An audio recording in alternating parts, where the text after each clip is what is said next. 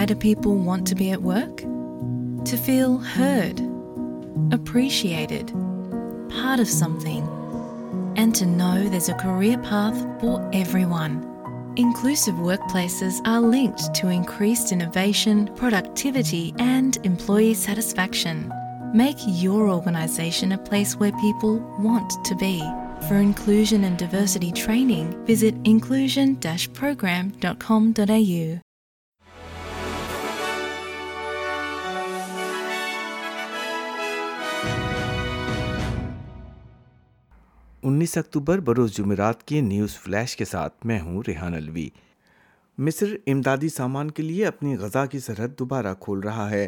Australian حکومت یہودیوں اور مسلمانوں کی عبادت گاہوں کی حفاظت کے لیے اضافی فنڈنگ دے گی اور رولر فائر سروس نے تصدیق کی ہے کہ نیو ساؤتھ ویلز کے کیمسی کے علاقے میں لگنے والی آگ میں کم از کم چار گھر تباہ ہو گئے اور اب خبروں کی تفصیل مصر کے صدر نے غزہ کی سرحد کو کھولنے پر رضامندی ظاہر کی ہے تاکہ انسانی امداد کے سامان کے ساتھ بیس ٹرکوں کو گزرنے کی اجازت دی جا سکے بدھ کو امریکی صدر جو بائیڈن نے تصدیق کی کہ انہوں نے مصری صدر عبد الفاتح السیسی سے فون پر بات کی آسٹریلیا کے وزیر داخلہ کلیئر اونیل نے اسرائیل اور غزہ کی پٹی سے آسٹریلین باشندوں کی باحفاظت واپسی کے لیے آسٹریلین بارڈر فورس کی کوششوں کی تعریف کی ہے ان کا بیان ایسے وقت سامنے آیا ہے جب وفاقی حکومت کی طرف سے آخری پرواز تلبیب سے روانہ ہونے کی تیاری کر رہی ہے کم از کم چھیالیس آسٹریلین شہری غزہ کی سرحدی بندش کے باعث اب بھی غزہ میں محصور ہیں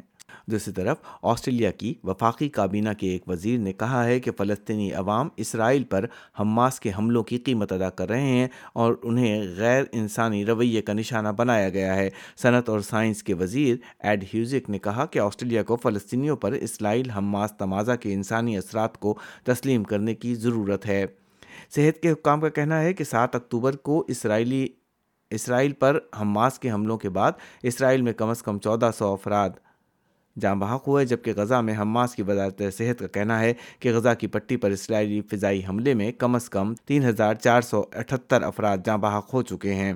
ہم ماس کے حملوں کی مذمت کرنے والے مسٹر ہیوزک نے اے بی سی ریڈیو کو بتایا کہ وہ محسوس کرتے ہیں کہ فلسطینیوں کے ساتھ وحشیانہ اور غیر انسانی سلوک ہو رہا ہے Palestinians are being collectively punished here for Hamas's barbarism. I really do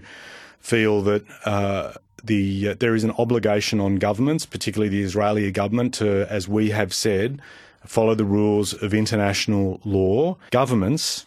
are different to terrorist organisations. Governments, there is a higher expectation that there will be a protection of innocent lives. Australian حکومت ملک کی ہر ریاست اور علاقے میں مسلمانوں اور یہودیوں کی عبادت گاہوں اور مذہبی اسکولوں کی سیکیورٹی بہتر بنانے کے لیے پچاس ملین ڈالر دے گی ایزیو کے ڈائریکٹر جنرل مائک برجیس کے انتباہ کے بعد البینیز حکومت نے اس فنڈنگ کا اعلان کیا ہے جسے حزب اختلاف کی بھی حمایت حاصل ہے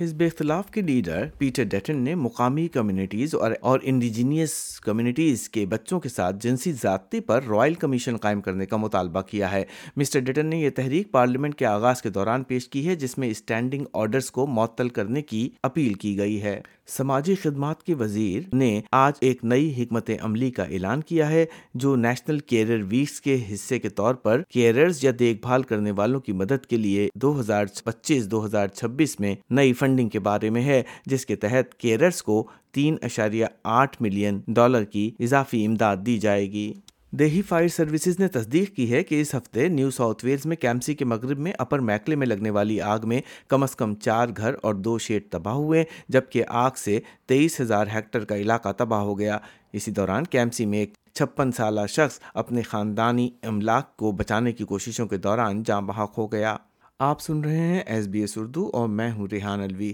مزید تفصیلات جاننے کے لیے S B S dot com dot A U slash Urdu پر جائیے